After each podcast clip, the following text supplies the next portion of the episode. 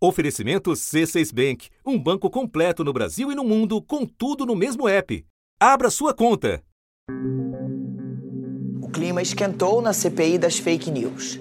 Foi na comissão parlamentar mista de inquérito que investiga a disseminação de ataques virtuais e notícias falsas que o chamado Gabinete do Ódio ganhou os holofotes pela primeira vez.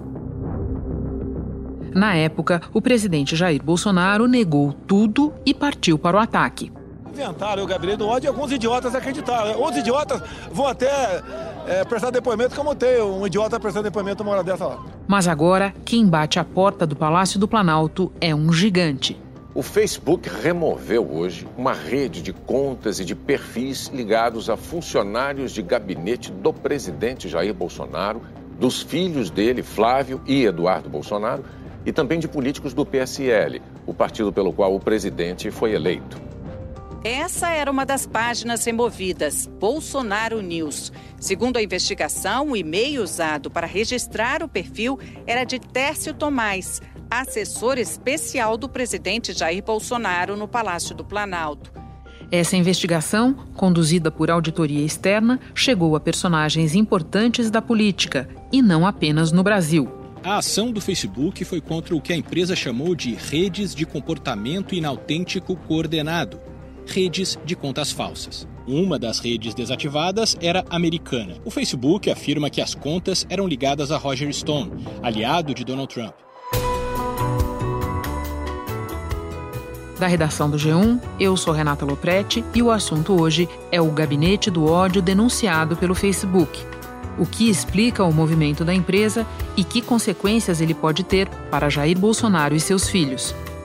Dois convidados neste episódio: o filósofo e professor da USP Pablo Hortelado, que pesquisa a disseminação de notícias políticas na internet. Antes eu converso com o jornalista da TV Globo em Brasília, Marcelo Parreira, que detalha a ação do Facebook no Brasil e explica sua conexão com outras investigações em curso. Sexta-feira, 10 de julho. Marcelo, eu começo pelos personagens dessa história. O Facebook derrubou uma rede de contas falsas, perfis falsos, que tinham como coordenadores pessoas muito próximas do presidente Jair Bolsonaro e de um dos filhos dele, Eduardo. Quem são essas pessoas? Que páginas elas operavam e por que essas páginas foram removidas? O, o Facebook removeu ao todo 35 contas né, do, do, próprio, do próprio site é, 14 páginas, um grupo de, de, conversa e outras 30, 38 contas em outro perfil, em outra rede, que é o Instagram, que também é do Facebook. Essas pessoas, grosso modo, são, é, foram indicadas como pessoas que eram ligadas a parlamentares bolsonaristas né, é, no estado do Rio de Janeiro e também a, a funcionários que estão ligados à família Bolsonaro como um todo. O principal perfil talvez seja o do Tércio Arnaud. Tércio Arnaud Tomás já foi assessor do filho do presidente Carlos Bolsonaro na Câmara de Vereadores do Rio de Janeiro. Hoje é assessor especial do presidente Jair Bolsonaro com um gabinete no Palácio do Planalto. Salário de quase 14 mil reais por mês e apartamento funcional. É um cargo que deveria acompanhar o presidente, ajudar o presidente em viagens, acompanhar o presidente, produzir pesquisas para o presidente e ele de fato viaja com o presidente. Mas o que o Facebook indicou é que uma, uma, é, ele também mantinha, né, ele era responsável, ele tinha o registro foi feito por um e-mail dele de uma página, de um perfil do Instagram com quase 500 mil seguidores, que trabalhava ali em ataques e, e, com um perfil de divulgação de fake news, de críticas a opositores do presidente, a adversários políticos do presidente da família. Publicações da página dele atacam adversários políticos de Bolsonaro como o governador do Rio de Janeiro, Wilson Witzel, e até ex-ministros do governo, como Luiz Henrique Mandetta e Sérgio Moro. É, não é uma página pequena, o Tércio vem de um histórico já com a família Bolsonaro, ele trabalhou primeiro no gabinete do, do Carlos Bolsonaro, na Câmara dos Vereadores do Rio de Janeiro, depois ele atuou na campanha do presidente,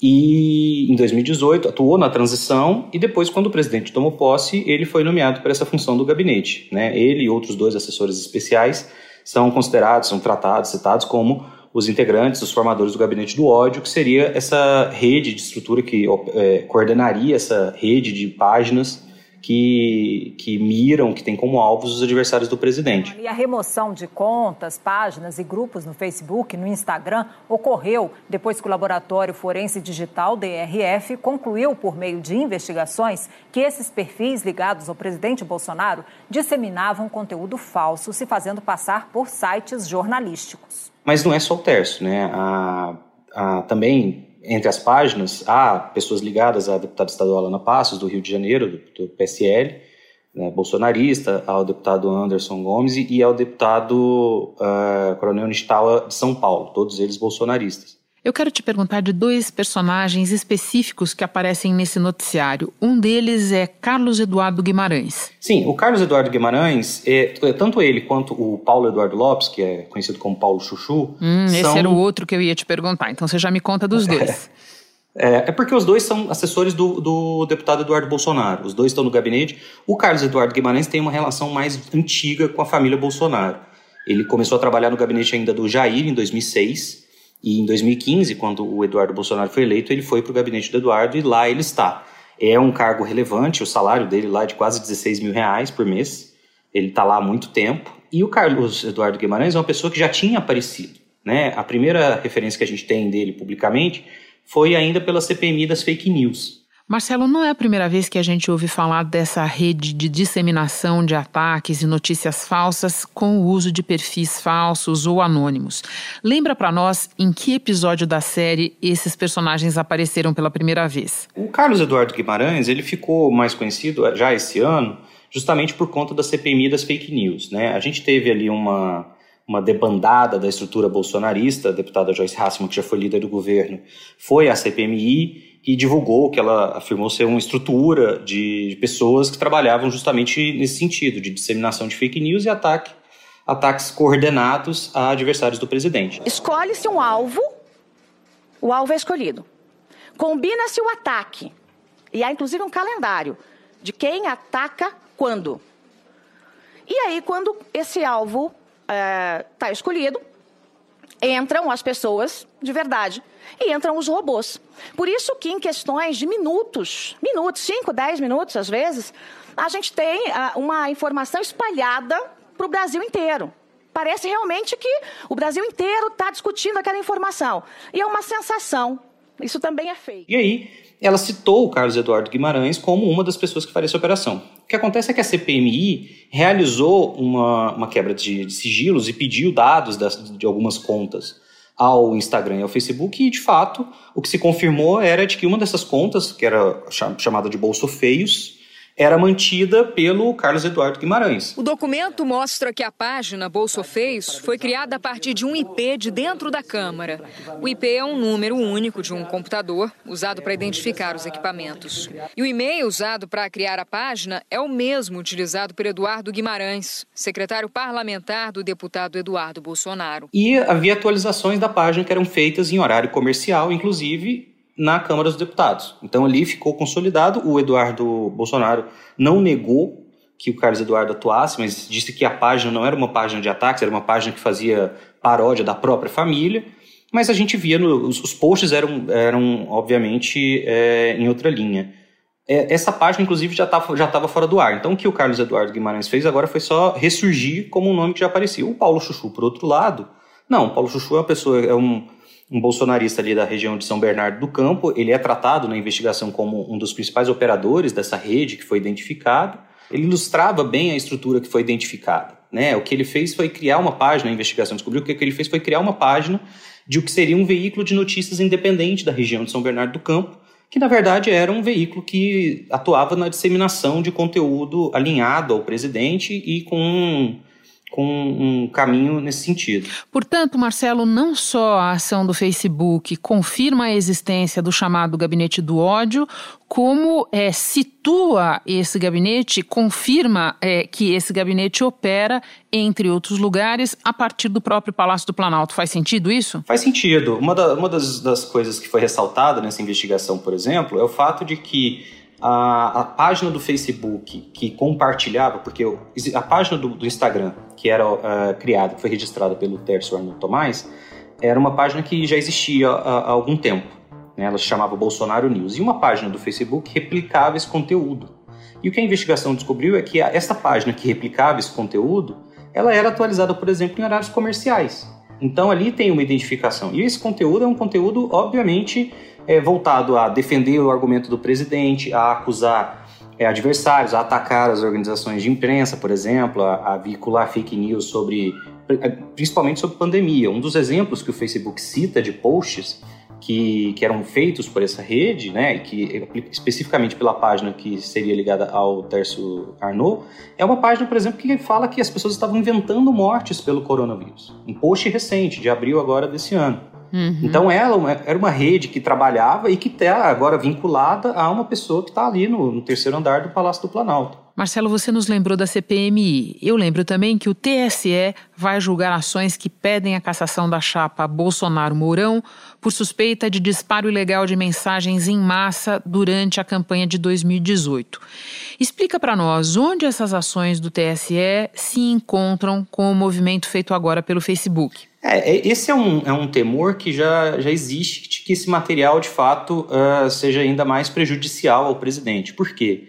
Porque é, essas ações, existem várias ações que tramitam no TSE contra a chapa do presidente Bolsonaro e do vice-presidente Mourão, e algumas delas, inclusive, já tiveram a aceitação pela, pelo tribunal de uma reabertura de provas, ou seja, que a possibilidade de que novos elementos sejam incluídos. Esse pedido de que isso seja feito existe hoje, aguarda julgamento, em uma ação, por exemplo, que trata especificamente da divulgação de fake news durante a campanha, uma denúncia que foi feita já na época da, ainda é na época da eleição e que está aí é, tramitando no tribunal. O ministro Og Fernandes do Tribunal Superior Eleitoral pediu informações ao Supremo Tribunal Federal sobre esse inquérito das fake news.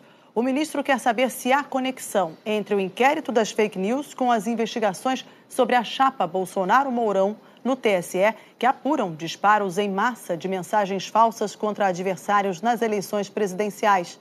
Na decisão, Og Fernandes já adiantou que é inegável que as duas investigações têm relação entre si. Inclusive porque, como ficou evidenciado, é, essas páginas que hoje foram, que foram derrubadas agora pelo, pelo Facebook são de pessoas que já atuavam na campanha do presidente. Ou seja, existe uma possibilidade de que essas páginas já estivessem operando e já sendo utilizadas por pessoas da proximidade do presidente durante a campanha, o que pode dificultar a vida dele no tribunal. Marcelo, a exclusão feita pelo Facebook impacta ainda uma outra discussão, que é a do controverso projeto de lei das fake news, que está para ser votado na Câmara.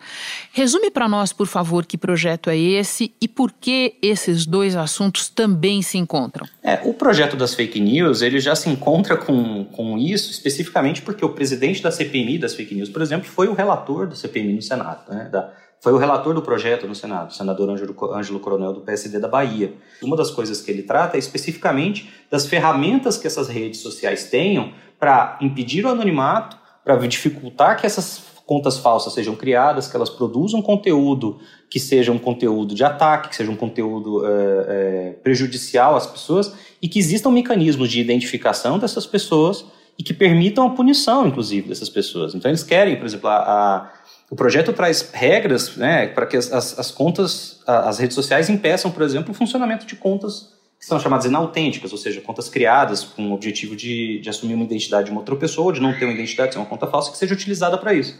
Ou contas é, automatizadas, né, contas de robôs que sirvam para disseminar esse conteúdo. O presidente Rodrigo Maia é, inclusive comentou já, já, já tratou como se só a discussão desse projeto já estivesse tendo consequências positivas, ou seja, ele viu na ação do Facebook um reflexo dessa iniciativa do Congresso de regulamentar melhor essa situação, mas é um projeto polêmico. Né? Ah, existe um, uma linha tênue entre os mecanismos de proteção das pessoas que impeçam o abuso desse anonimato e mecanismos que prejudiquem de alguma maneira a liberdade de expressão nas redes. Marcelo, para concluir, Tércio Tomás, assessor do presidente Bolsonaro, coordenador de algumas dessas contas derrubadas. Ele continua lá tranquilamente dando expediente no Palácio do Planalto. Agora que a existência do gabinete do ódio foi revelada pelo Facebook, não simplesmente denunciada por adversários, a gente deve esperar alguma reação por parte do governo? É, a gente já está tendo alguma reação, né, Renata? O, por exemplo, o filho do presidente, o Eduardo Bolsonaro, já comentou é, essa, essa derrubada dos perfis. Também em uma rede social, o deputado Eduardo Bolsonaro escreveu que, mesmo sem definição do que seja crime de ódio, a rede de Mark Zuckerberg excluiu diversos perfis conservadores no Facebook e no Instagram. E ele deu ali a tônica do discurso que vem sendo feito pelo presidente em tudo que trata desse assunto. Ou seja, eles veem isso como uma questão de perseguição ideológica, eles tratam isso como se fosse uma questão de conteúdo. E a onda agora está para dizer que as páginas né, é, do Bolso, da família Bolsonaro, de assessores que ganham dinheiro público para isso, é, promove o ódio. Eu desafio essa imprensa aí, que várias imprensas, né, em especial televisões, que ficam dando espaço para isso. Me apontem, me apontem um texto meu de ódio, ou dessas pessoas que estão do meu lado. Então é lamentável o que vem acontecendo. Nós não podemos perder essa liberdade da imprensa. Isso me elegeu presidente da República. Marcelo, eu agora vou conversar com o professor Pablo Hortelado, mas antes me despeço de você. Muito obrigada por todas as informações. Bom trabalho aí. Muito obrigado, Renata, pelo convite.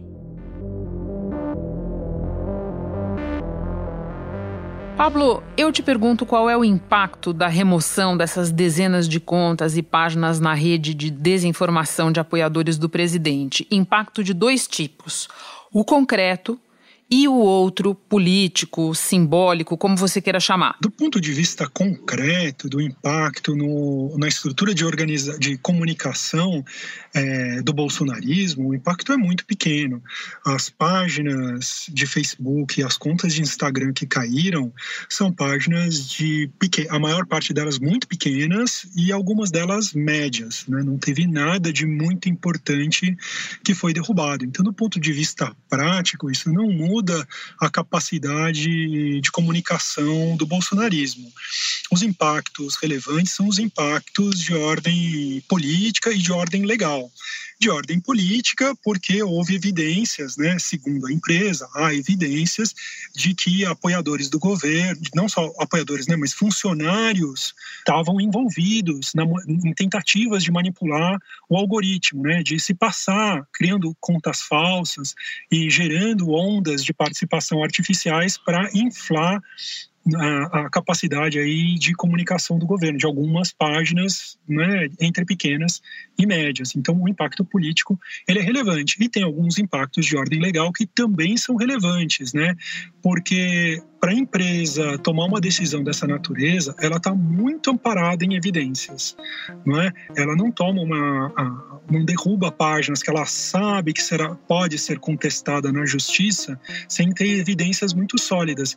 E eu acredito que essas evidências podem vir a ser requisitadas, seja pelo STF, seja pela Justiça Eleitoral, e aí os impactos jurídicos podem ser bastante relevantes. Pablo, eu li você observando que o fato de as páginas removidas não serem necessariamente as maiores está relacionado a uma estratégia que o Facebook tem adotado para combater a desinformação. Ele que está muito pressionado, mas isso é um assunto que a gente vê mais adiante. Explica para nós que estratégia é essa e por que a empresa optou por ela, não só aqui no Brasil, mas em outros lugares também. Eu, eu, gosto de comparar essa estratégia à estratégia do Elliot Ness para combater o Al Capone. Né? O Elliot Ness pegou o Al Capone não pelos crimes, os assassinatos, os, os, crimes graves que ele tinha cometido, mas por questões tributárias. E é mais ou menos essa estratégia que o Facebook está. Ele está sob muita pressão é, no que diz respeito à moderação de conteúdo. Né? As ações que o Facebook tem para rotular um conteúdo como desinformativo, para diminuir o alcance de determinado conteúdo e, no limite, retirar conteúdos porque eles violam os princípios da política. Né? Muita pressão de que ele está agindo politicamente, porque, de fato, essa ação tem repercussões políticas enormes, né? dada a, a, a centralidade do Facebook na comunicação política. Então, para escapar digamos, dessas acusações, o Facebook tem optado nessas ações mais radicais de derrubar páginas é, acusadas de desinformação, de não derrubá-las por conta dos conteúdos, mas por causa dos comportamentos. Né? Então, nesse caso, o Facebook foi bastante explícito de que a, a, remoção se deveu a comportamentos de manipulação do algoritmo, que são esses: criar conta falsa, se passar por terceiros, não é? é ficar estimulando likes e compartilhamentos para simular uma onda de interesse por aquele conteúdo artificial. É, é esse comportamento que, que o Facebook chama de comportamento inautêntico que gerou a, a, derrubada das páginas. Porém, Porém, eles chegaram nessas páginas, foram estudar se essas páginas tinham um comportamento inautêntico a partir de dicas que foram dadas por gente que estuda desinformação. Então, a dica é dada pelo conteúdo. Então, veio da CPMI das fake news e de matérias da imprensa que estavam falando do gabinete do ódio, basicamente. Ela segue tendo, ah, digamos assim, uma motivação política, o empurrão político no começo dessa investigação, embora causa, né, o que justifica a derrubada não seja o conteúdo, seja o comportamento. Pablo, nas últimas horas, muita gente tenta avaliar qual será o impacto dessa ação do Facebook em outras frentes que a gente vê se desenrolarem já há algum tempo, como a CPMI, as investigações que correm contra a chapa Bolsonaro-Mourão no TSE e o próprio projeto de lei das fake news, como é chamado esse que está tramitando no Congresso. Na tua avaliação, esse impacto vai ser substantivo? Eu acho difícil estimar porque a gente não viu a, a natureza da evidência, né? O release né, da, da empresa é um tanto genérico. Ela diz que ela viu comportamento inautêntico e esse comportamento inautêntico tem origem nos gabinetes e tem origem não é, em determinadas contas de assessores é, é, dessas figuras políticas, né, do, do, dessas pessoas da família Bolsonaro e de alguns outros deputados do PSL dependendo da natureza dessas evidências, né, e se elas forem requisitadas pela investigação das fake news que está em curso no STF, se elas forem requisitadas pela investigação do, do, do, TSE, pode ser que esse comportamento inautêntico é, é, remeta, né, é, tenha sua origem em 2018, talvez antes de 2018, mas durante o período eleitoral. Aí a gente pode ter evidências que subsidiem uma ação de cassação, de chapa no TSE. Pablo, o braço americano dessa ação do Facebook alcançou um ex-assessor, é, bastante polêmico, aliás, do presidente Donald Trump, Roger Stone. Aqui, é, a ação alcançou gente mais próxima, alcançou filhos do presidente. Isso te chama a atenção? Me chama muita atenção, né? Embora eu acho que o significado político seja meio semelhante, né? Eles, eu quero crer que essa ação, pelo time, embora eles digam a empresa alegadamente diz que não é, que essa investigação é uma investigação antiga, não é? E que ela amadureceu foi revelada agora. No entanto, eu desconfio que esse time não é por acaso, né? É, a, a empresa está sob forte pressão da campanha Stop Hate for Profit, né? Centenas de empresas aderiram a um boicote ao Facebook e outras redes sociais para que elas retirem mensagens de ódio da internet. Nos últimos dias, mais de 650 marcas e organizações suspenderam anúncios nas plataformas de Mark Zuckerberg. Essa campanha não veio das grandes marcas, né? foram organizações de direitos humanos que organizaram esse boicote e convocaram as grandes marcas a aderir. Não é? Essas grandes marcas elas estão suspendendo a publicidade no Facebook. As grandes marcas não respondem por um pedaço grande da receita do Facebook, é um, é um, é um pedaço muito pequeno. A maior parte da receita do Facebook vem em publicidade de empresas médias e, sobretudo, pequenas empresas. Então, o impacto não é, digamos, financeiro, o impacto é político político. Significa que essas grandes marcas globais aderiram a uma campanha porque acham que o Facebook está criando uma espécie de excepcionalidade na aplicação da sua política a, a, a, conteúdos que impactam o campo republicano, porque essa é a crítica, né? Que o Facebook ele está sendo tolerante com o discurso de ódio, ele está sendo tolerante com o negacionismo do Holocausto, está sendo tolerante com o incentivo à violência que estão afetando o campo políticos republicanos e que o Facebook, para não melindrar os republicanos, criou uma espécie de excepcionalidade política. Essas regras que valem para todo mundo não valem para atores políticos. a alegação do Facebook é que essa excepcionalidade se devia ao fato de que o interesse de se informar sobre o que pensam os políticos é mais importante do que impedir que esse discurso circule. Apesar disso, a, a, a reportagens da imprensa mostraram que essa política não foi adotada para isso. Ela foi adotada porque se, se fosse posto, uh, a aplicação dos termos de serviço do Facebook fosse imposto a todo o campo político, ia pesar muito mais na direita do que na esquerda. No Brasil, sobrou para quem? Para quem está tá do meu lado, para quem é simpático à minha pessoa.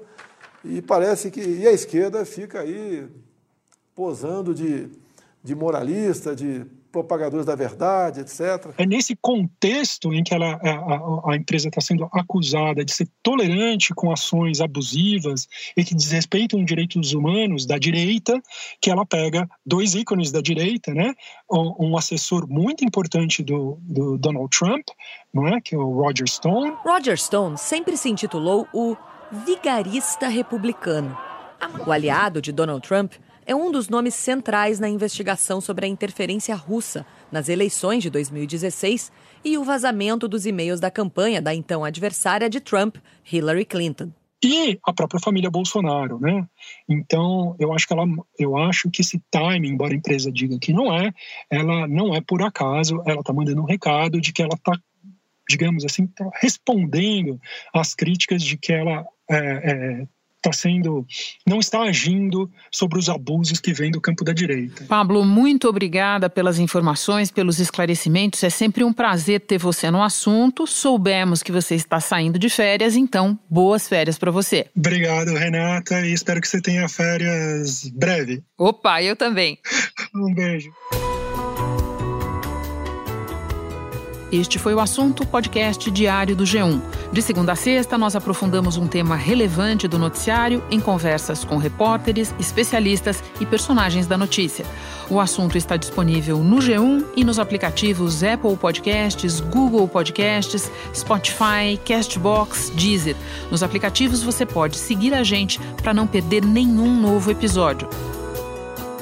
Comigo na equipe do podcast estão Mariana Mendicelli, Isabel Seta, Jéssica Rocha, Luiz Felipe Silva, Tiago Kazuroski, Giovanni Reginato e Vivian Souza.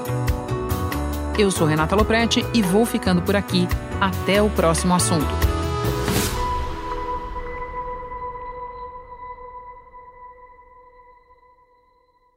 Você no topo da experiência financeira que um banco pode oferecer. Escolha um banco completo no Brasil e em qualquer lugar do mundo. Abra sua conta no C6 Bank.